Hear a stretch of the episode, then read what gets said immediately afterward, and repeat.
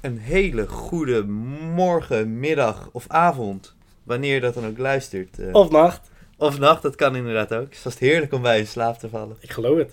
Welkom bij de tweede aflevering van De Taco Show. Zonder taco's. Inderdaad, zonder tacos. Ik heb hier wel een heerlijk kopje thee. Je hebt een lekkere Red Bull. En we zitten helemaal klaar eh, om alles te bespreken. Ten eerste wil ik iedereen natuurlijk een heel gelukkig nieuwjaar wensen. Ja, zeker. Het is eh, lastig geweest, drie weken zonder de taco show. Eerst kwamen natuurlijk de feestdagen ertussendoor. Toen was ik ziek, jij bent nog steeds ziek. Maar Weet je wel, maar we zetten gewoon door.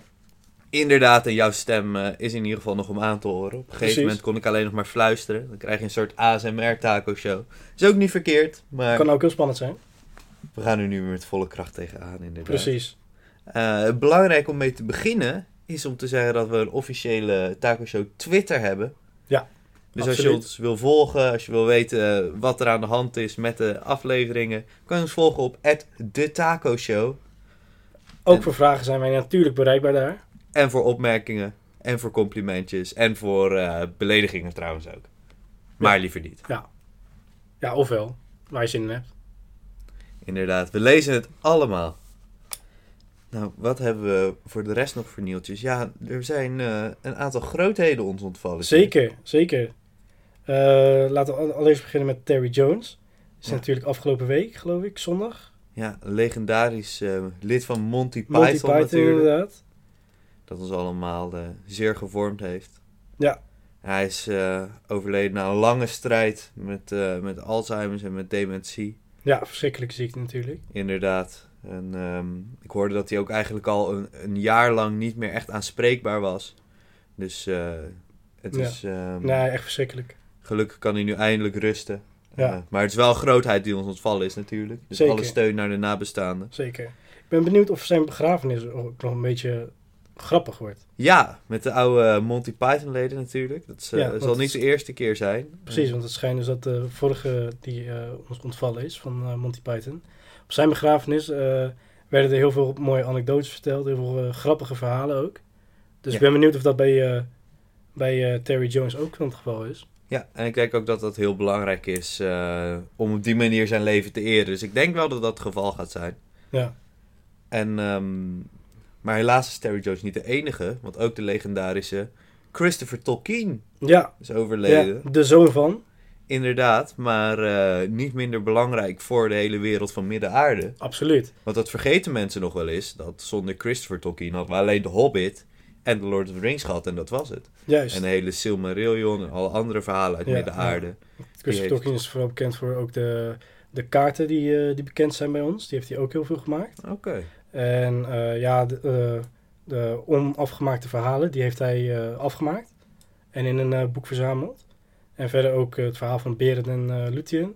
Dat, dat zegt jou misschien niet, maar eh, het is een heel groot verhaal in, eh, in Lord of the Rings. En dat is ook zeg maar de voorgangers van Aragorn en Arwen. Oh ja, ik heb er wel ooit eens over gelezen. Maar inderdaad, hij heeft een gigantische bijdrage geleverd. En hij heeft zijn vaders erfgoed ook heel goed beschermd. Zeker.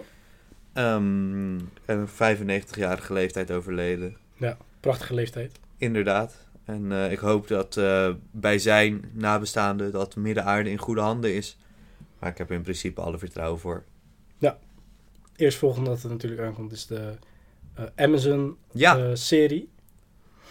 Er werden 2 miljard ingepompt, hoorde ik. ja, geld maakt helaas niet alles goed. Nee. Er is ook een heleboel geld gepompt in de nieuwe Star, Star Wars trilogie. En daar gaan we het straks over hebben. Jazeker. Wat daar de gevolgen van zijn. Ja. Maar eerst hebben we nog wat andere, andere nieuwtjes. Er zijn een aantal trailers uitgekomen. Ja, mijn vriendin stuurde me vandaag een trailer. En ik dacht van, wat is dit? En dan gaat het over een nieuwe Pokémon film. Het Ja. komt volgens mij op Netflix uit. En dat is dan een remake van de allereerste. Dus met Mewtwo. Alleen dan met CGI in plaats van getekend. Een beetje 3D-achtig. eh, Ja. ja, we hebben hem net gekeken. Ja. De Pokémon zagen er prachtig uit. Zeker. Ehm, alleen de mensen die zagen er zo raar uit, vond ik zelf. Ja, Dat ik ben benieuwd hoe het eindproduct eruit gaat zien. Je had natuurlijk hetzelfde probleem met Sonic. Nou, daar hebben ze heel veel eh, werk in gestopt om die er goed uit te laten zien. na heel veel kritiek, uiteraard. Inderdaad, dus als mensen maar eh vocaal genoeg zijn, hoop ik dat het ook goed komt. Ja. En ehm, ja, wat ik dan weer heel leuk vind, jij hebt dat niet gekeken, maar ik zag ook een nieuwe eh, trailer voor Star Wars, The Clone Wars. Ja. Het laatste seizoen, dat ze nu... Hoeveel jaar na dato? Volgens mij acht jaar na dato, nadat het ge- gecanceld is, maken ze toch de serie af. Nou, en daar eh, kijk ik als eh, diehard Star Wars fan heel erg. Ongelooflijk blij mee. Ja, eindelijk conclusie op een aantal verhaallijnen die ze niet meer af hebben kunnen maken. Zoals hoe het uiteindelijk eh, met een paar personages is afgelopen. Die dan wel weer terugkwamen in Star Wars Rebels. Maar dat je toch dacht van, hè, het was fijn geweest om ook hun verhaal nog in Clone Wars gezien te hebben. Dat Ja. krijgen we allemaal. Hartstikke mooi. Ehm, verder hebben we ook nog een nieuwtje over de Doctor Strange, de tweede. Ja, over de regisseur, toch? Ja, die is eh, opgestapt. Wat ik al best snel vind, want eh, ze zijn nog niet eens begonnen met filmen natuurlijk. Eh, Dat vind ik dan op zich ook wel weer beter. Het is fijner als ze dan het hele film eigenlijk kunnen doen met, een met anders dan krijg je echt ja. een verschil in hoe de scènes geschoten zijn. En, maar ja, creative differences, zei hij toch? Creative differences, ja. Dus eh, ja, hij, eh, hij vond het totaal niet, eh, niet gaan zoals hij wilde. Kan ik enigszins wel snappen, want het, is, het werd natuurlijk gepitcht als eh, Marvel's horrorfilm. Zou dit gaan worden. Maar Marvel wil wel heel graag dat alles PG-13 blijft. Dus hoe erg horror kan het dan worden? Ja, ja ik kijk. eh, ik, ik, ik ben benieuwd wat het nu uiteindelijk gaat worden. Ja, dat eh, ook zeker. Ik weet in ieder geval dat Scarlet, eh, Scarlet Witch er ook in zit. Ja, maar die krijgt eerst ook nog, of is dat daarna? Die krijgt een Disney Plus serie. Klopt, ja. Ehm WandaVision. Ja, Dat er ook heel apart uitzag, de trailer, vond ik. zeker. Maar komt dat uit voor of na eh, Doctor Strange? Weet jij Dat durf ik eigenlijk niet te zeggen. Dat kunnen we even opzoeken. Nou, als jij dat even opzoekt, dan eh, kunnen we hier real-time eh, informatie verstrekken aan de luisteraars. Ja, in, in de tussentijd kan ik ook melden dat Watchmen, de serie op HBO, die is laatst afgelopen. En die wordt ook gecanceld gelijk. Daar gaan ze geen tweede seizoen van maken. Ja, dat er wel het hele goede recensies kreeg. Zeker, het Zowel heel goed van ontvangen. Critici als van fans. Misschien toch eh, te duur? Wat denk jij? Ja, ik denk het wel, maar ik denk dat vooral de eh, director, de director heeft gezegd, ik vind het wel mooi zo. Ehm, en in principe klopt het ook wel met eh, de comicboek ervan. Dat is het ook vaak een heel erg open einde en zoals in de serie nu ook is. Ehm, ik heb WandaVision even opgezocht. Het staat alleen 2020. Alleen 2020. Maar Dus dat is Multiverse voor... of Madness is 2021 geloof Klopt, ja. ik. Dus WandaVision is nog voor... eh, Oké. Ja, want Doctor Strange moet daar natuurlijk ook weer op aansluiten. Dus dat is ook nog Ja. minder vrijheid voor zo'n regisseur. ja, precies. Dus het is echt maar afwachten wat eh, je collega's ervan maken.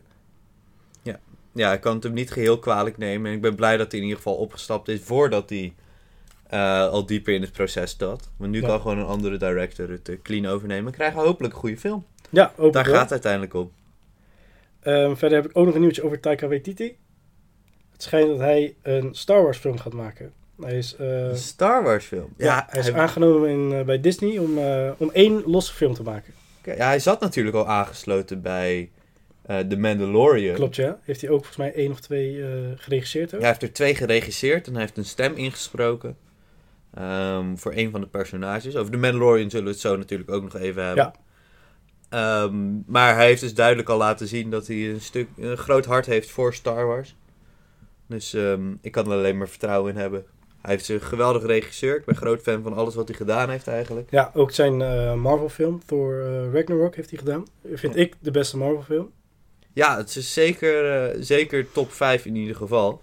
En daarnaast heeft hij ook een hele hoop leuke dingen gedaan. Hij heeft eh, What We Do in the Shadows Ja, hilarisch.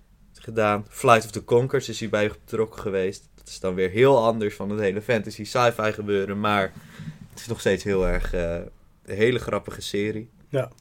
En ehm, de typische Nieuw-Zeelandse humor die hij altijd meeneemt in zijn producten. Daar kan ik altijd heel erg van genieten. Dus. Ja, nee, ik ook. Ik vind het echt een hele goede, hele goede regisseur. Maar er is nog niks bekend over wat voor Star Wars film. Nee, het is echt alleen bekend. Hij gaat iets met Star Wars doen.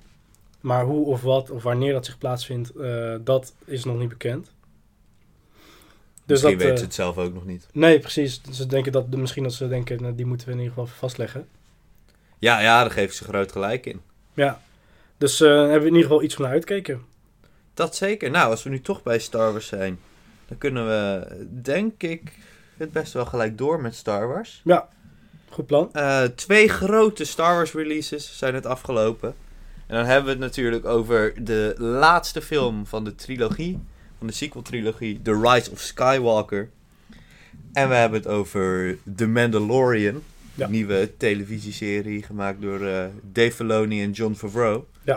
Ook een groot fan van trouwens, John Favreau. Zeker. En eh, Dave Filoni, die is dan weer van Star Wars The Clone Wars en van Star Wars Rebels. Heb je nou The Mandalorian nog niet gezien en wil je niet gespoild worden? Dan eh, raden wij je aan om deze taco show door te spoelen naar ongeveer 18 minuten 30. Ja, zeg het maar. Aan jou de keuze. Waar beginnen we mee? Mando of The Rise of Skywalker? Eh, nou, laten we maar Mandalorian beginnen. Ja, The Mandalorian. Nou, zoals ik al zei, ik heb dus die animated series, de Rebels en de Clone Ja. Wars, die heb ik allemaal gekeken. En ehm, wat mij heel erg opviel, is dat er een paar subtiele verwijzingen naar waren. En daar kon ik ook heel erg van genieten. Ehm, en dan heb ik vooral over de laatste aflevering. Maar daar zal ik straks meer over zeggen. Eerst, wat vind jij van de serie als geheel? Eh, ik vond het een hele eh, fijne serie. Ik vond het een heel, het heeft een iets andere, het heeft een soort game opzet. Heb ik het idee. Eh, zoals ja, het- je zou er heel makkelijk een game van kunnen maken bijvoorbeeld. Maar eh, het heeft echt een game opzet, want eh, protagonist krijgt een moeilijke opdracht, voert die uit met moeite en die heeft dan de kans om zijn armor up te graden. Ja, als je het zo zegt. Als je het zo bekijkt, dan, dan is het gewoon puur game. Wat mij dan weer, wat ik vond, is dat het veel meer voelt als een western. Dat is Ja. deel de manier waarop het geschoten is. Het heeft wel echt Space Cowboy inderdaad. Ja, en ook deels die oude samurai vibes. Ehm, zeker aan het einde bijvoorbeeld. Nou, je hebt op een gegeven moment een shootout in een saloon. Nou, wat is er meer western dan een shootout in een saloon? Ik zou niks kunnen bedenken. Nee, Dus, ehm, maar ik vind het ook, omdat het een serie is en geen film, is de pacing is heel anders.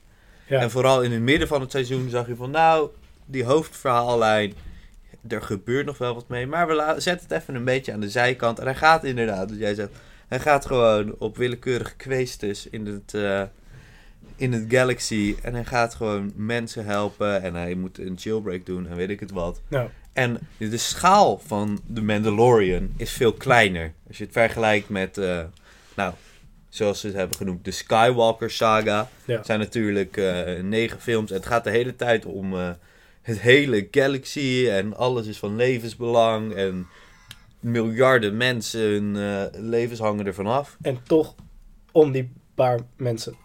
Om Ja, de precies. Skywalkers. En dit vond ik eh, op die manier veel fijner van. Het gaat om een paar personages, maar het heeft ook eigenlijk maar impact op die paar personages. En het is wel heel tactisch geplaatst in het Star Wars-universum. Nou, ik vind het inderdaad heel eh, verfrissend klein gehouden eigenlijk. Ja, zeker. En dat er wel toch er bepaalde connecties gegeven worden met de rest van het eh, Star Wars-universum. En Ja. je weet de gevolgen daarvan eigenlijk nog niet echt. Nou, de grootste is natuurlijk Baby Yoda. Wat is nou precies, waar komt hij vandaan? Ja, Eh, wat wilde de Empire met hem? En ehm, wat gaat er nu met hem gebeuren? Ja. ik vond het ook vooral heel fijn dat niet eh, dat de personages niet gelijk alles wetend zijn van het universum. Bijvoorbeeld, wij wisten allemaal dat het iets met de, de Force te maken had. Maar eh, ja, de, die, die personages zelf, die, die, die, wist, die wisten niet wat er aan de hand was. Nee, precies. Daar heb je eh, een heel goed punt. En wat ik dan ook fijn vind, en dan ga ik het nu toch hebben over het hele einde van de serie. Ja. Want in de Clone Wars en in Rebels speelt de Mandalorian cultuur ook best een grote rol. En daar wordt op een gegeven moment eh, een groep met extremisten eh, komt daarin voor en dat is de Death Watch. Nou, dat is een groep extremistische Mandalorians die terug willen naar de oude Mandalorian cultuur. Nou, the Eh, way. Ja, precies. En in de laatste aflevering krijg je een flashback van de Mandalorian zijn jeugd. En dan wordt hij gered door een groep Mandalorians. Nou, en wat voor symbool staat daar op hun shoulderpad? Dat is het symbool van de Death Watch. Maar dat wordt totaal niet genoemd. Nee, klopt. Want dat eh, wist ik namelijk ook totaal niet. Inderdaad, dat wordt ook niet voorgeschoteld. Dat is meer van, hey, jij bent heel erg invested in het Star Wars universum. dan is hier een klein beloningje voor jou. Jij weet wat dit betekent. Ja. En ehm, misschien komt het terug, misschien helemaal niet. Maar daardoor dacht ik wel gelijk van, oh, dan is het veel logischer dat hij eigenlijk zo'n hele conservatieve blik heeft op die Mandalorian-cultuur van nooit je helm afnemen, weet ik het wat. Omdat hij dus door een heel erg eh, fundamentalistische Mandalorian-groep is opgevoed. Ja. En dan een van de laatste shots van de, van de serie. Dan heb je een Moff Gideon, dat is natuurlijk de grote slechterik. Big Bad. En die zaagt zich uit die TIE Fighter met een soort lightsaber. Nou, als je dat nog nooit gezien hebt, dan denk je, oh, hij heeft een lightsaber, wat zal dat betekenen? Al is het natuurlijk wel een hele bijzondere. Inderdaad, want het is de Darksaber. En die komt ook weer uit de Clone Wars en heeft toch veel meer aandacht gekregen in Rebels. Ja. Dat is een heel belangrijk deel van de Mandalorian cultuur. Ja, En ik dacht dus dat die eh, niet op zichzelf stond. Ik dacht dus dat er meerdere van waren. Maar jij vertelde mij dat dat de, de enige Darksaber is. Ja, dat was dan eh, van de eerste Mandalorian Jedi. Die kreeg de Darksaber. En het is heel vaak gebruikt in het verhaal, in de historie van Mandalore. Om eigenlijk alle Mandalorians, want die houden nogal van oorlog voeren onder elkaar, om die te Nee. verenigen. Maar dat wordt je ook niet voorgeschoteld. Ehm, dat vind ik heel fijn, dat je eigenlijk een soort beloning hebt als diehard fan. Ja. Dat je dat kijkt. En ik neem aan dat het wel terugkomt in seizoen Ja, 2 dat- dat natuurlijk. en dat er daar meer uitleg over gegeven wordt wat het betekent. Maar ik denk dat het een hele goede balans is tussen mysterie voor de nieuwe fan. En eigenlijk fanservice voor de oude fan. Wat ook weer credits is naar John Favreau. Omdat hij, hij heeft zich wel echt ook geïnvesteerd in, in de background van, eh, van Star Wars. Ja. Is natuurlijk ook een gigantische fan. Dat is trouwens ook een leuk eh, feitje. John Favreau is nu natuurlijk de showrunner. Maar in de Clone Wars, de eerste, het eerste personage die je ooit ziet met de Darksaber, Pre Vizsla, een van de Death Watch, wordt gevoiced door John Favreau. Echt? Ja, precies. Ah, wat leuk. Dus eh, vandaar dat hij, ehm, dat hij natuurlijk ook zo invested in is. Het is echt... Ja, je merkt echt dat het een product is van liefde voor Star Wars. Ja. Liefde van Dave Filoni en van John Favreau voor Star Wars. En daarom denk ik dat het ook zo mooi is uitgekomen. En hè, het is niet perfect. Sommige van de middelste afleveringen die voelden een beetje als filler. Sommige dialogen waren niet fantastisch. Maar uiteindelijk het gevoel was echt Maar dat is Star ook wel inderdaad wat, wat al eerder gezegd was. Dat het heel erg verfrissend klein wordt gehouden. Precies. Dat het hoeft niet altijd ergens over te gaan. Nee, en dat vind ik ook mooi. Ze nemen hun tijd. Ze laten het universum voor zich spreken. En eh, uiteindelijk vind ik het een fantastisch, eh, fantastisch product van Star Wars Media. Ja, eens. Eigenlijk een van de beste die we de afgelopen jaren in ieder geval gekregen Zeker hebben. van de afgelopen jaren, ja. Dus als ik er een cijfer aan zou moeten plakken, zou ik het toch zeker wel een 8 geven. Eens. Ja, ik ga ook voor, de, voor misschien zelfs een 8.5.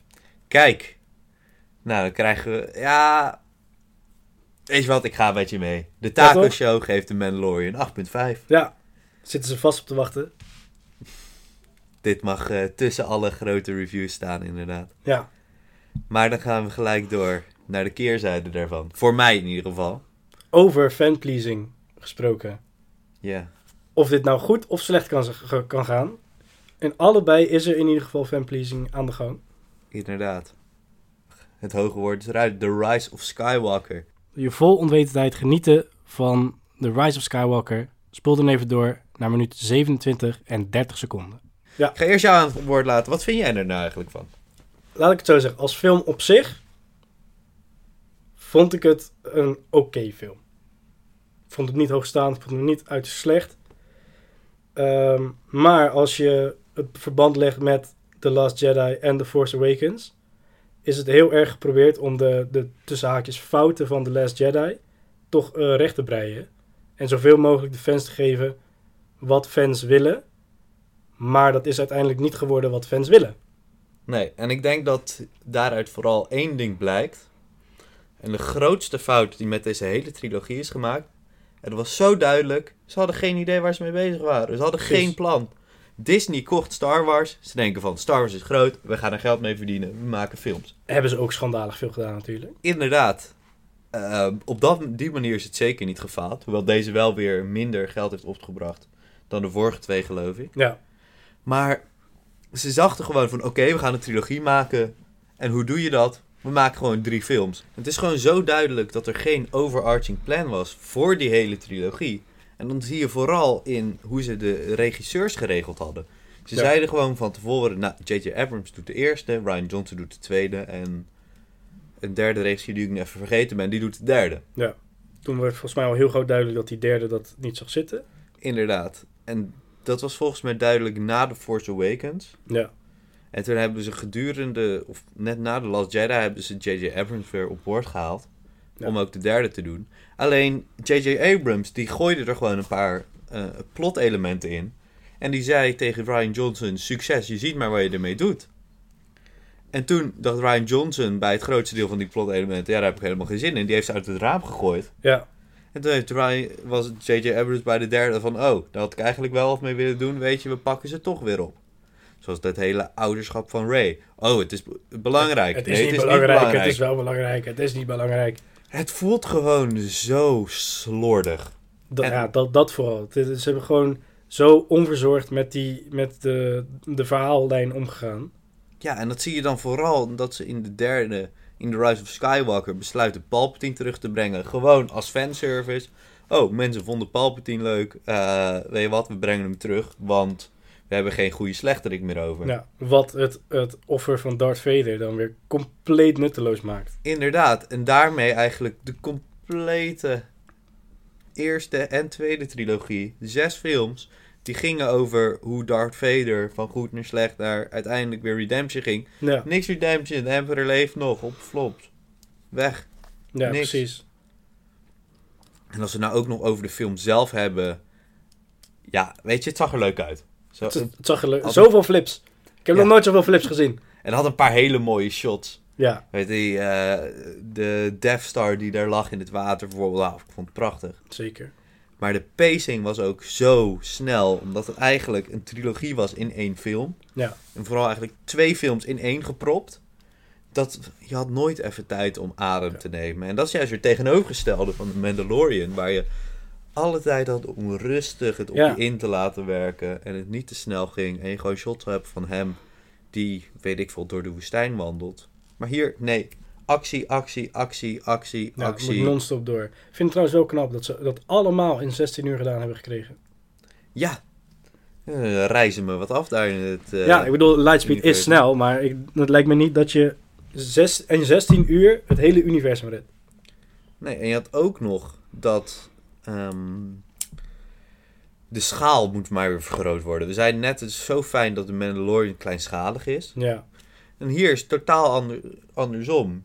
In de originele trilogie had je de Death Star. Nou, en daar werd precies. zoveel naartoe gebouwd. Wat voor machtig wapen dat is. En dan in de, in de, de Force Awakens had je natuurlijk eh Starkiller Base. Nou, die, die was al een tikje groter dan de Death Star. Ja, dat was al een super Death Star. Toen dacht ik al van, jongens, dat slaat nergens meer op. En nu heeft een hele vloot van Death Stars. Toen Ja. dacht ik, jongens. Duizenden schepen En waar komt dat vandaan?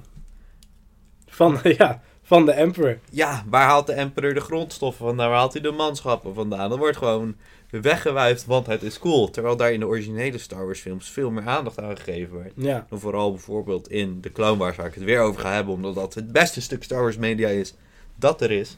Wordt er veel meer over het menselijke gedaan. En nu ging het alleen maar, alles moet groot zijn. ja.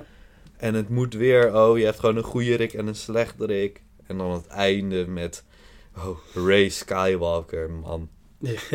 De memes Dat blijf, ik fantastisch, dat blijf ik fantastisch vinden. Gewoon, oh, eh, alsjeblieft, hier heb je mijn lightsabers. Mijn kostbaarste bezit in de hele, hele wijde wereld. Als je me één plezier wil doen, begraaf die op de plaats die voor mij een ver- verschrikkelijke hel was. Inderdaad. Want Luke, nou, die is daar eh, opgegroeid als arme... Kon niet wachten om weg te gaan. En toen is zijn hele familie vermoord. Ja, En Lea, die is daar alleen geweest als seksslaaf. hey, leuk. ja, Ehm, maar dat is weer een deel van... Het is gewoon fanservice, zodat je weer dat scènetje krijgt met die twee zonnen. En oh, dat je weer het opent waar het begint, eh, of, het, of het sluit waar het begint, eh, bedoel ik. Inderdaad. Ja, nee, eh, Dan vond ik Dat, dat, nog mooier gedaan in de prequel-trilogie, waar het natuurlijk ook eindigde met Obi-Wan op Tatooine. ja, Ehm, met een heel ander gevoel.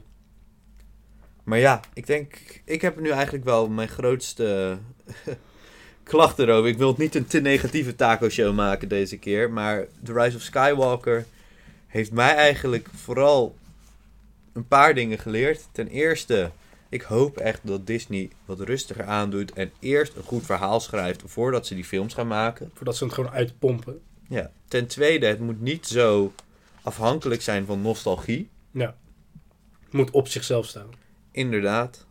Uh, en ten derde, ja, ik ga eigenlijk gewoon doen alsof het niet gebeurd is. Ik vind het alles wat ze nu na de Mandalorian erin gepompt hebben, al dat gedoe met de First Order en weet ik het wat, ik vind het zo zwak en niet Star Wars eigenlijk. Ja. Um, en gewoon het hele opnieuw Rebels versus de kwaadaardige Empire. Ik denk, ik vergeet het gewoon en ik uh, koester de Star Wars waar ik van hou. Waar de Mandalorian een veel beter vervolg op is. Ja. En jij kijkt gewoon liever Star Wars Revenge of the Sith. Inderdaad. Wat, dit is een hele controversiële mening, maar dat is nog steeds mijn favoriete Star Wars film. Ja, hij, hij is hartstikke leuk. Ja. Zeker na het kijken van de, van de Clone Wars. Um, omdat daar is het hele personage van Anakin en zijn relatie tot Obi-Wan is veel beter ontwikkeld. Waardoor de Revenge of the Sith veel harder aankomt. Ja. Um, maar ja, ik geef The Rise of Skywalker een 3,5. Oh, dat vind ik wel heel... Nee, ik, ik, ik geef het een 5. Een 5? Ja. Dan, uh, wat zit daar tussenin? Tussen een 3,5 en een 5. Dat is uh, ongeveer 4, een 4,3. De Taki Show geeft The Rise of Skywalker een 4,3. Ja. Alsjeblieft. Doe ermee wat je wilt. En nu krijgen we weer even een klein beetje rust op het gebied van Star Wars gebied. Gebied van Star Wars gebied. Wat zeg ik nou? Op het gebied van Star Wars. Ja. Totdat in uh, februari dan het nieuwe seizoen van de Clone Wars uitkomt. Uh, maar ik ben, vind het ook wel goed. Ik word ook weer een beetje Star Wars moe hoor. Ja, nee, dat, dat, dat, hoor je uh, toch wel vaak. Wat rust. Ja, gewoon eventjes, eventjes wat rust tussen die films. Ik vind het uh, fijn dat er deze kerst geen Star Wars film is. Kunnen we eindelijk eens naar een andere film. We gaan er straks over hebben waar we bijvoorbeeld heen zouden kunnen gaan. Ja, tot nu toe niet veel met kerst. Nee, dat duurt natuurlijk nog even voordat het aangekondigd wordt allemaal. Ja, precies. Maar eerst dacht ik, um, een andere serie die is uitgekomen. Op Netflix. Inderdaad. Um, waar we het vorige Taco Show ook al over gehad hebben. Toen we er naar uitkeken. Nou, ja. nu hebben we allebei de kans gehad om heel die serie te kijken. The Witcher. The Witcher. The Witcher met Henry Cavill. Wil je zonder spoilers kunnen genieten van het eerste seizoen van The Witcher? Spoel dan door in deze aflevering naar ongeveer 37 minuten en 45 seconden.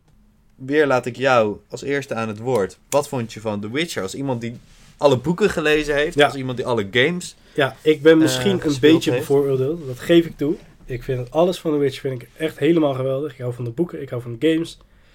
Ehm, ik vond het een relatief goede vertaling van boek naar serie. Eh, kijk, het heeft geen perfecte karakters, maar dat is ook juist de charme van de, van de, van de, de, de serie. Eh, het, het, zijn, het zijn gewoon menselijke karakters. Het zijn geen alwetende wezens of, of Nee, ze zijn echt flawed. Ze hebben hun eigen fouten en dat maakt het ook een stuk interessanter. Juist.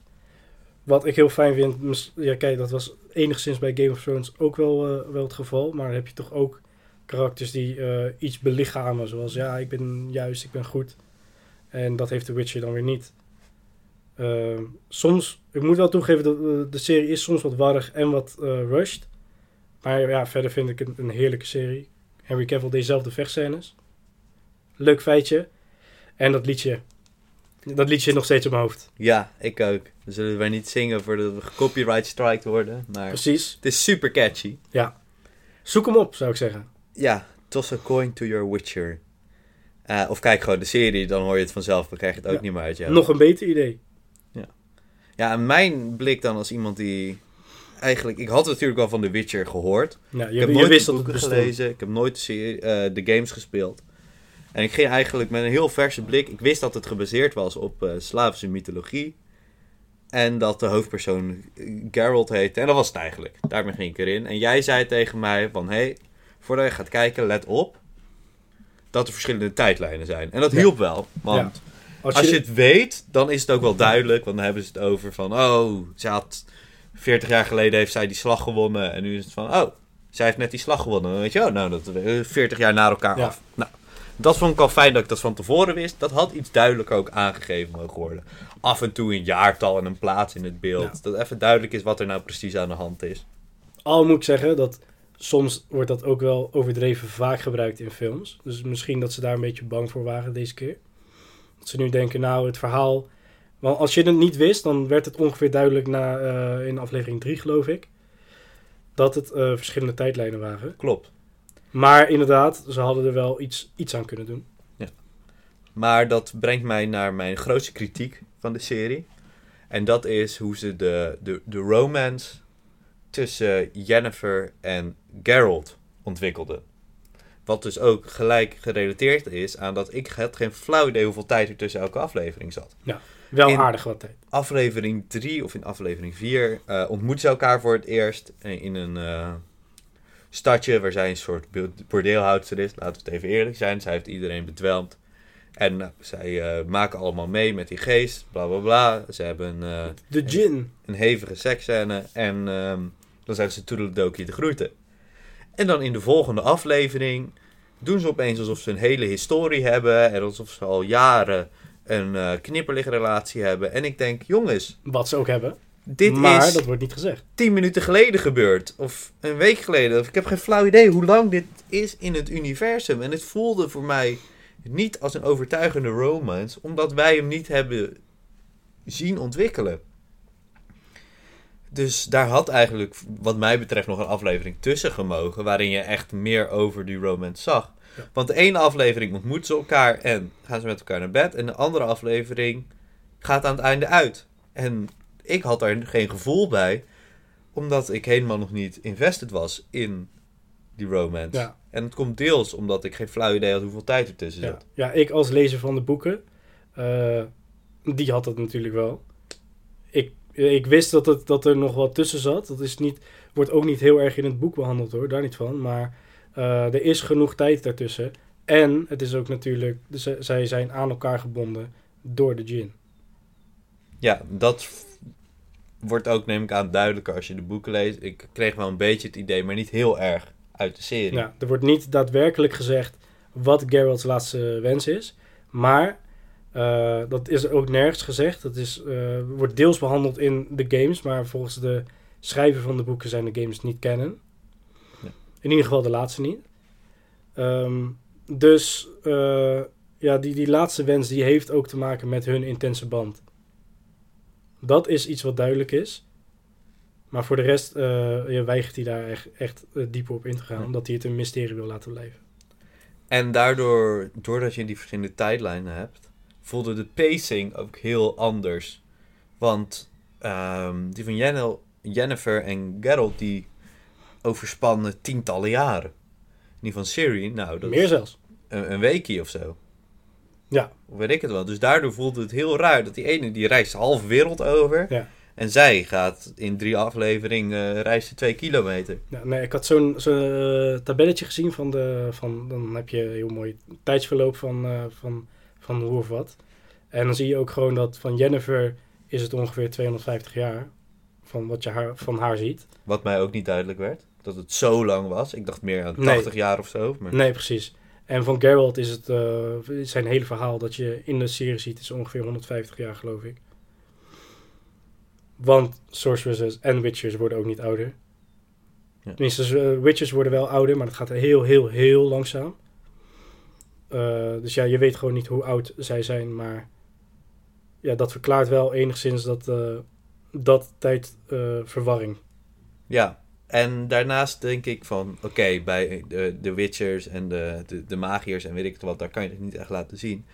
Maar ze hadden wat eh, duidelijker met make-up of met CGI, weet ik het wat, het mogen laten zien op de andere karakters. Zoals de, de, de, de koningin natuurlijk. Ja, de koningin is het duidelijkste example. Nou, en, eh, en, en in de ene aflevering zou ze volgens mij een jaar of 30 moeten zijn, in de andere een jaar of 80, maar ziet er hetzelfde uit. Hoeveel precies, dat weet ik dus niet, dus pin me daar niet op vast. Maar ze ziet er precies hetzelfde uit. Ziet er altijd uit alsof het een jaar of 40 is. Zo Ja. zou de actrice waarschijnlijk ook zijn. En datzelfde heb je met die, die, die Bart, die ik trouwens al fantastisch geacteerd vond. Ja, vond ook echt fantastisch een genot om naar te kijken. Ja. Maar op een gegeven moment zegt die Jennifer tegen hem... Oh, je begint een beetje kraaienpoten te krijgen. En ik dacht, dat heeft hij helemaal niet. Hij ziet er precies hetzelfde uit als die vorige aflevering. Dat klopt. Dus daarin had je beter kunnen laten zien hoeveel tijd er tussen zit. Nou, ver wat grijze haren bij, weet ik het wat. Ik denk dat daar wat steken zijn, eh, zijn, zijn laten vallen. Ja, daar hadden ze iets, iets meer aandacht aan, eh, aan kunnen geven. Maar voor de rest vond ik het een zeer, eh, zeer vermakelijke serie. Ja, ik... nogmaals, ik ben misschien een beetje bevooroordeeld, maar ik vond echt, echt een topserie. Ik vond hem echt, ja, ik vond, ik vond hem hartstikke leuk. Ik, ik zou hem zo nog een keer aanzetten. Wat ik wel raar vond trouwens, waren die pakjes van die Nilfgaard mensen. Wat, wat droegen die? Het leek een soort eh, rimpelige SM-outfits. Ja, ja, dat is waar. Dat is ook to- totaal niet eh, representatief van hoe ze er daadwerkelijk uit zouden moeten zien. Maar dat, ehm, dat kan wellicht nog komen, want van wat je er nu gezien hebt van in de games en eh, ook hoe het omschreven wordt in de boeken, is natuurlijk een aantal jaren later dan wat het nu in de serie afspeelt. Oké, dus daar is nog... eh, Is, nog nog hoop. hoop op redemption. ja. Ja, want dat, eh, dat vond ik heel apart. Ik zou nooit iemand volgen die er zo uitziet, laat ik het zo zeggen. Maar ja, ik vond het eh, best goed geacteerd, goed geschreven. En op die kritiek die ik net genoemd heb, nou, vond ik het een hele, hele toffe serie. En ik ben zeer benieuwd naar seizoen 2. En het was vooral heel duidelijk hoeveel ehm, Henry Cavill ervan hield. Ja, Je zag dat hij het echt met passie deed. ja dat vond ik echt mooi om te zien. Natuurlijk ook echt een nerd, die Henry Cavill. Hij zou zo de Taco Show kunnen luisteren als hij Nederlands sprak. Uiteraard. Had je dat ook... ehm, hij, hij miste bijna zijn belletje om, eh, om Superman te worden. Ja, omdat hij aan het raiden was in World of Warcraft. Klopt, ja. Hij was World of. Warcraft aan het doen en toen belde Zack Snyder en toen eh, heeft hij maar over laten gaan. Ja, hè? Raiden gaat voor. Gaat voor. Ja, precies. Wel een beetje jammer dat hij het toen niet had gewonnen. Nee? Hij, hij had de raid niet gewonnen, nee. Oh, man, man, man. Dat vind ik dan tegenvallen. Ik had toch meer vertrouwen in hem. Ja, Oké, nee, dan stel ik me- mijn review cijfer voor The Witcher toch wel bij. ja want wat, wat voor cijfer zou je het geven? Ja, ik denk dat ik eh, in het achterhoofd houdend dat, dat we Mandalorian een eh 8,5 hebben gegeven. Denk ik, ik geef The Witcher toch wel een, eh, een 7,7. Ja. Vond een hele goede serie. Ik geef het een 9. Een 9. Ja, Beter maar dan de Mandalorian. nogmaals gezegd, ik ben een beetje bevooroordeeld. Nee, dat vind ik prima. Wat zit er in tussen 7,7 en een 9? Dat is een, eh, een 8.4. Een 8,4. De Taco Show geeft The Witcher seizoen 1. En 8,4. Ja.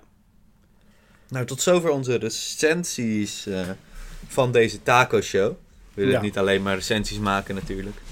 Nee, precies. Ehm, maar we hebben ook nog een vooruitblik. We staan nu natuurlijk helemaal aan het begin van het jaar 2020. Begin van het decennium van de jaren 20. Ja.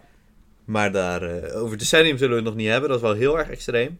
Maar eh, jij hebt je best gedaan om... Ik heb een, een lijstje klaargemaakt. Een lijstje met films en games die er eh, dit jaar eh, uit zullen komen. Eh, ik heb ze niet allemaal neergezet, want dat, dat zou heel extreem zijn zou onmenselijk zijn. Dus ik heb gewoon per maand 2 à 3 geselecteerd Ja. die mij interessant leken en waar highlights. wij het over konden hebben. Dus na terugkijken, vooruitkijken. En dan beginnen we in januari met Doolittle. Die is ondertussen al uitgekomen. Ehm, natuurlijk Robert Downey Jr. die Dr. Doolittle speelt. Ja, ik zag de trailer en... eh, ik weet dat het een kinderfilm is, maar het Ja. trok me totaal niet. Nee, en ik vind het ook heel jammer, want het, ehm, weet jij wat het budget is van Doolittle? Het zag er wel duur uit. Het budget is eh, 170 miljoen. Ik heb geen flauw idee wat normaal is. Is dat veel? Voor eh, zo'n soort film met CGI-dieren is het belachelijk veel. Nu denk ik wel dat eh, Robert Downey Jr. ongeveer niet voor minder dan 20 miljoen zijn huis uitgaat. Nee, maar... Maar eh, voor dat geld zou ik denk liever gewoon eh, een, een, een, een levende pinguïn in een huiskamer zien dan een slecht CGI'de. Ja, hoe heet die film ook weer? Met eh, Jim Carrey. Die vond ik dan wel weer leuk. Ja, Mister nog iets in Penguins. Die vond ik wel leuk. Ja, precies. Maar nee, het trok me totaal niet. Ik vond de Dr. Dolittle film met Eddie Murphy vond ik ook al niks. En dit, eh, nou ja, wij zijn ook de doelgroep niet. Maar het zag er niet... eh, Nee, nee ik, ik denk dat die... eh, kijk, voor dat budget van 170 miljoen, dat gaan ze er denk ik niet uithalen. nee. Nou ja, Als kinderen... Ja, nou, ik, nee. Ik als jij er als ouder heen gaat met je drie kinderen... Nou, dan moet je toch vier kaartjes kopen. Ik denk dat ze daarop banken. Ja, nou ja, het is te hopen voor ze. Maar ik denk dat ze eh, hun eigen glazen een beetje hebben ingegooid. Dat denk ik ook. Wat eh, komt nog meer in januari uit? Of is er al uit? Ehm, deze komt uit. Hij is nog niet uit. Het heet The Gentleman. Is een film van Guy Ritchie. Guy Ritchie kennen natuurlijk allemaal van de, de Britse gangsterfilms. Zoals Snatch, eh Rock'n'Rolla. Prachtige films. Heerlijke films. Twee jaar geleden had hij, klein beetje, was hij een klein beetje gefaald met King Arthur. Ja. Zegt, Ja. Je dat, nog- zegt je dat nog wat? Ja, ik kan me die trailer herinneren. Eh, was dat die film met Jamie Foxx? Of denk ik nu aan een andere? Eh, dan denk je aan een andere. Dat is eh, Robin Hood Oh, met ja, Taron. Nou, dan laat maar zien wat voor een indruk King Arthur op mij heeft achtergelaten. Ja, precies. Wat voor indruk King Arthur op iedereen heeft achtergelaten. Want die had het namelijk wel heel erg gefaald bij de box office. Ehm, maar Guy Ritchie probeert het nu opnieuw met, de, met de, tussen haakjes King Arthur ook. Eh, Charlie Hunnam speelt opnieuw eh, voor Guy Ritchie. En eh, gaat hij toch wel een beetje terug naar zijn roots. Gaat hij, eh, wordt het toch wel weer een beetje een Britse gangsterfilm. Eh, en Guy Ritchie staat toch wel gekenmerkt als eh, ook heel veel eh, komische aspecten in zijn film te hebben. Dus ik kijk daar heel erg naar uit. Ik, eh, Ja. ik, ben, echt, ik ben fan van Guy Ritchie. Ik ben benieuwd. Als het op hetzelfde niveau als, als Snatch kan komen, dan eh, ben ik enthousiast. Ja. Misschien niet een film waarvoor ik naar de bioscoop zou gaan, maar het is zeker een film ehm, die ik, eh, als hij ooit op Netflix komt, dus wel zou willen kijken. Ja. Of gewoon heel illegaal. hey, dat promoten wij als de Taco Show natuurlijk niet, hè? Nee. Nee, het, dat is waar. Het spijt me, meneer Grappenhuis. Eh, geen zorgen, dat doen wij niet. Ehm, nou, dan hebben we januari gecoverd nu. Dan wil ik het graag hebben over februari.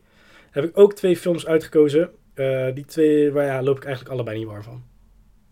De eerste is Birds of Prey. Birds of Prey, ja, dat is de film over Harley Quinn. Ja, Harley Quinn die, eh, heeft het uitgemaakt met de Joker.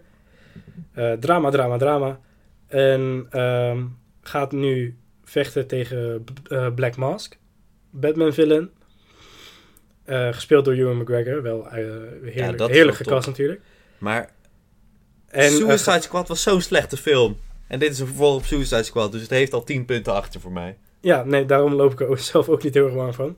En, ehm, maar DC troeft die wel Marvel een beetje af met hun all-female eh, female cast natuurlijk. Ja, ja die zullen dat fantastisch vinden. Hashtag girl power, ik hoor het al. Ja, nou ja, op zich, ja, dat maakt mij natuurlijk ook helemaal niks uit als, eh, als het maar een goede film is. Alleen daar twi- twijfel ik dus een beetje over. Ja, nou, we zullen de recensies afwachten. Maar ik eh, zal hier inderdaad ook geen bioscoopkaartje verkopen. Nee, zeker niet. En voor de eh, volgende al helemaal niet. ik denk dat mijn vriendin er wel heen zal willen, want hashtag girl power. Maar dat zien we dan wel. Ja, maar dan wacht jij gewoon lekker buiten.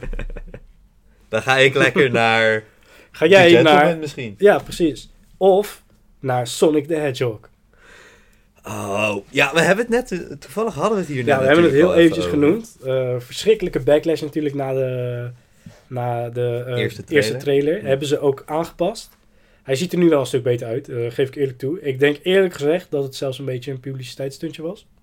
Dat zou haast kunnen.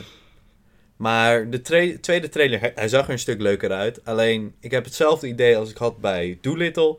Hartstikke leuk voor kinderen. Niet voor Ehm, mij. Niet voor ons, niet onze doelgroep. Dus ehm, ik laat hem lekker aan me voorbij gaan. Ik heb ook niet zo'n groot nostalgisch gevoel bij Sonic. Nee, nee, ik ook niet. Dus eh, ik hoop dat hij het goed doet. Want goede videogamefilms zijn er nou eenmaal veel te weinig. Maar, Maar, eh, dat kan er ook aan liggen dat eh videogamefilms gewoon niet werken. Nee, en dat is inderdaad nog een hele andere discussie. Maar het is de vraag, een inherent interactief medium, kan je daar een passieve ervaring van maken? Ja, dat is de vraag natuurlijk. Ja, een paar games zou het bij kunnen. Alleen heel veel games die juist ehm, op verhaalniveau het beste zijn, zijn dat door het interactieve aspect. Ja, precies. Neem een En- game als Bioshock. Waarom is Bioshock zo goed? Omdat jezelf meegaat in het verhaal. En dat heb je niet als je de film kijkt. Nou, maar neem, neem bijvoorbeeld ook zoiets als, eh, als The Last of Us. Als je dat op film zou doen, het is in, in principe is The Last of Us als game al een film. Ja, dus wat voegt het toe om het te Het verfilmen? heeft, al, al verfilm je het, dan moet je dingen gaan kutten, want ehm, ja, de game zelf qua verhaallijnen is al meer dan, dan 12 uur, geloof ik. Als je daar dan een film van twee uur wil maken, dan wordt er weer natuurlijk gezegd dat het, eh, dat het niet represent- re- representatief is aan de film, Ja. aan, de, aan de game. Nu heb je dat soort eh, limitaties natuurlijk niet bij Sonic. Nee, Maar ja, Sonic heeft dan weer eigenlijk niks om er een echt verhaal van te maken. Maar Jim Carrey als Dr. Eggman, hè, we zullen het zien. Ik denk dat het een leuke kinderfilm wordt. Ja. Maar niet meer dan dat. inderdaad. En dan zijn we al bij maart geloof ja, ik. dan eh, komt A Quiet Place nummertje 2 uit. Quiet Place.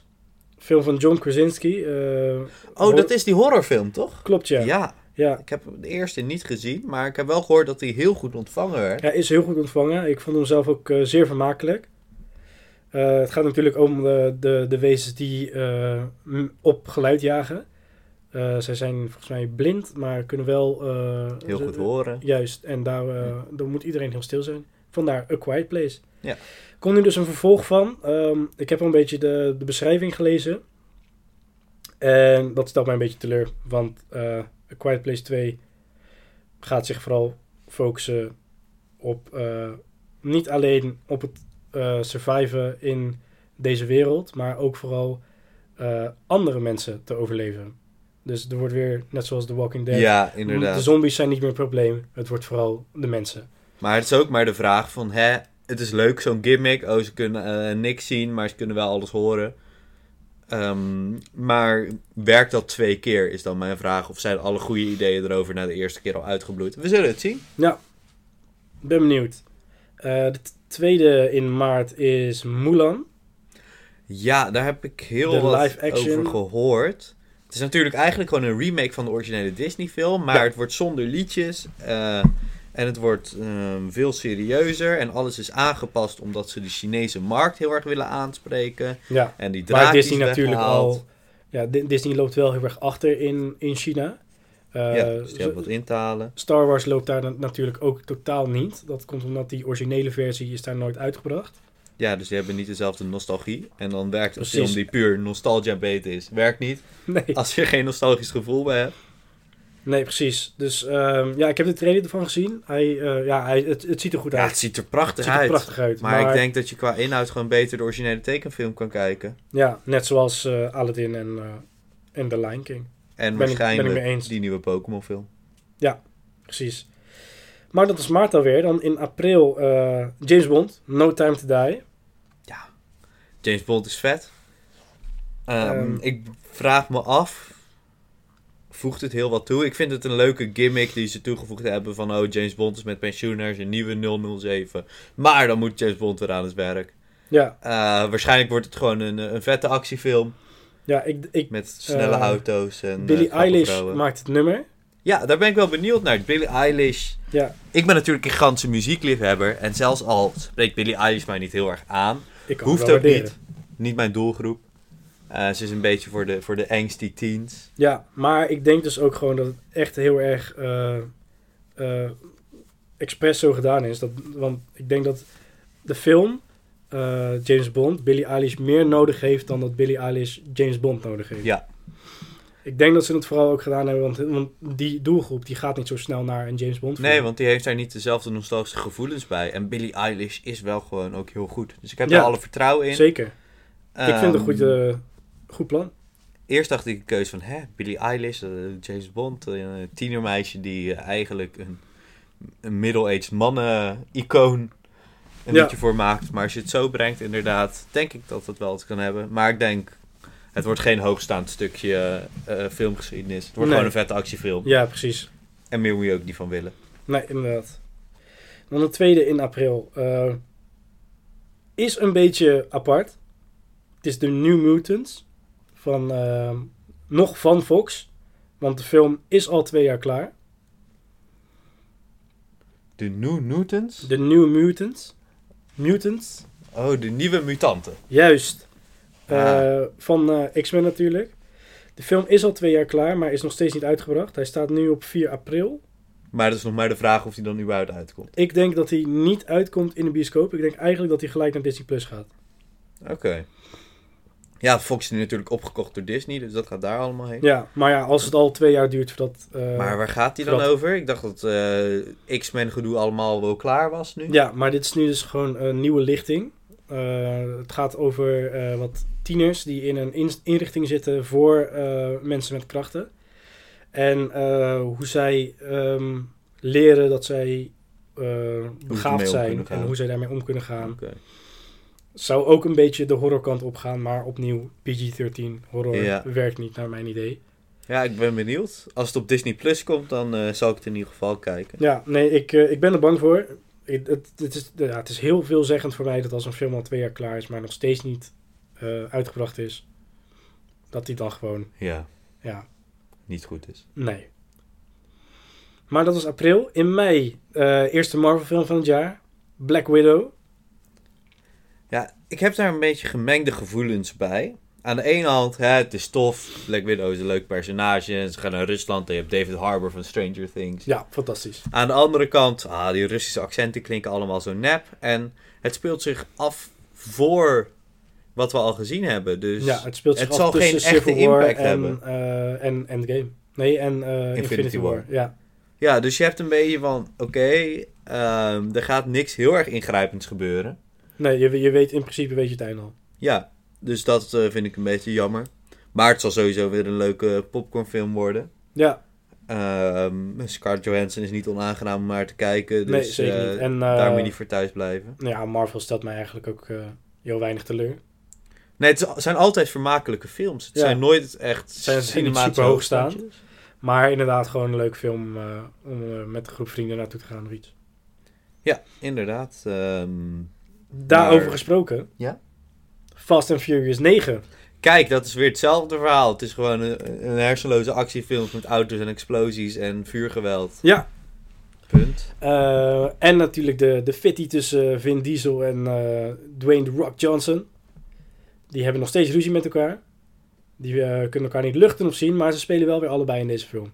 Oké. En eh, Jason Statham keert ook weer terug. Eh, Luke Evans. En er wordt, eh, ik weet niet hoe bekend jij bent met Fast and Furious. Ik heb er twee of drie gezien. Oké. Ehm, maar er wordt gezegd voor de kennis eh, onder jullie eh, dat Han ook weer terugkeert. Is heel knap, want Jason Statham heeft Han in de, in de, de, de films vermoord. Dus ehm, ben ik wel benieuwd hoe die daar... van realisme is nooit het probleem geweest in die film. Nee, Nee, dat is is nooit waar. de focus geweest. maar opstaan uit de dood, dat ehm, ja, zou ik heel knap vinden. Dus mij, ehm, ja, een beetje feel-good actiefilms. Ja, gewoon lekker hersenen op nul en eh, explosies kijken. Ja. Eh, juni dan, eh, tweede DC-film, is Wonder Woman 1984. Ja, daar was mijn vriendin dan ook weer heel enthousiast over. Ik heb de eerste niet gezien. Ik heb gehoord dat het best een goede was. Was, oh ja, was heel Zeker erg, was bij heel DC. erg oké. Standaarden. Ja, nee, dat zeker. Dat zeker. Dat is wel een van de, van de betere DC-films. Ehm, maar, saillant detail eh, daarin is dat de, eh, Chris Pine, de acteur, die speelde ook in de eerste. en zijn character daarin ging dood. En nu, ja, nu speelt nu- hij zijn zoon, toch? Nou, dat is dus nog niet eh, ge- vrijgegeven. Er wordt ook gewoon gespeculeerd dat hij het zelf weer gewoon is. Dat hij precies hetzelfde personage speelt. Ik vind het een apart verhaal, maar ik vind het lastig om er een mening over te vormen, aangezien ik de eerste niet gezien heb. Ja, ik, ehm, ja, ik kijk op zich wel uit in deze film. Ik eh, genoot wel van de eerste. Dus eh, we gaan kijken wat het wordt. Eh, dan wordt er weer oude koeien uit de sloot gehaald met Top Gun Maverick. Ja, een beetje hetzelfde, hè? Nostalgia bait. Ja, Tom Cruise die lekker eh, in vliegtuigjes gaat, eh, gaat vliegen. Het eh, Amerikaanse leger dat opgehemeld wordt. Toffe actiescènes. Weer hetzelfde verhaal, denk ik. Verstand op nul. En gewoon lekker kijken. Flink budget. Ja, Tom Cruise weer terug inderdaad. Ja, ik denk dat dat gewoon, eh, gewoon denk- weer, wel weer goed gaat doen. Ik denk ook niet dat hij op hetzelfde niveau gaat zijn als de eerste. Puur omdat het een beetje eh, uitmelken is. Ja, nee zeker. Ja, dat was dan Eh, al de eerste helft van het jaar. En ik denk, aangezien ik als ik zo even naar de klok kijk, dan zitten we alweer op bijna een heel uur van deze taco show. Dus ik denk eigenlijk dat we de tweede helft van het jaar beter kunnen bewaren voor de, de volgende editie van de taco show. Scheelt ons ook weer voorbereiding, want het is nu al gebeurd. Heb ik dit ook nog. En alle games inderdaad. Ja, het eh, loopt een beetje uit. We hebben zoveel om over te praten. Ja joh, Natuurlijk ook logisch, want we hebben drie weken geen taco show gedaan. Ehm, maar ik wil in ieder geval iedereen heel erg bedanken voor het luisteren. zeker. Eh, vergeet ons niet te volgen op eh, Twitter, de Taco Show. En ons natuurlijk te volgen op deze Soundcloud. En laat hier of op Twitter ook je reacties achter. Wat vond je ervan? Waar wil je dat we het over hebben? Heb je nog feedback voor ons? Alles graag ehm, Ja. achterlaten. We luisteren naar alles. Inderdaad. En ehm, hopelijk doet de volgende Taco Show minder lang op zich wachten. Ja. Want we hebben een hoop om over te praten. Absoluut. Ehm, maar waarvan is denk ik het meest belangrijke het lijstje afwerken. Wat komt er nog qua films en qua games uit in de rest van 2020? En dan wens ik iedereen nog een hele fijne ochtend, dag of avond. Of nacht.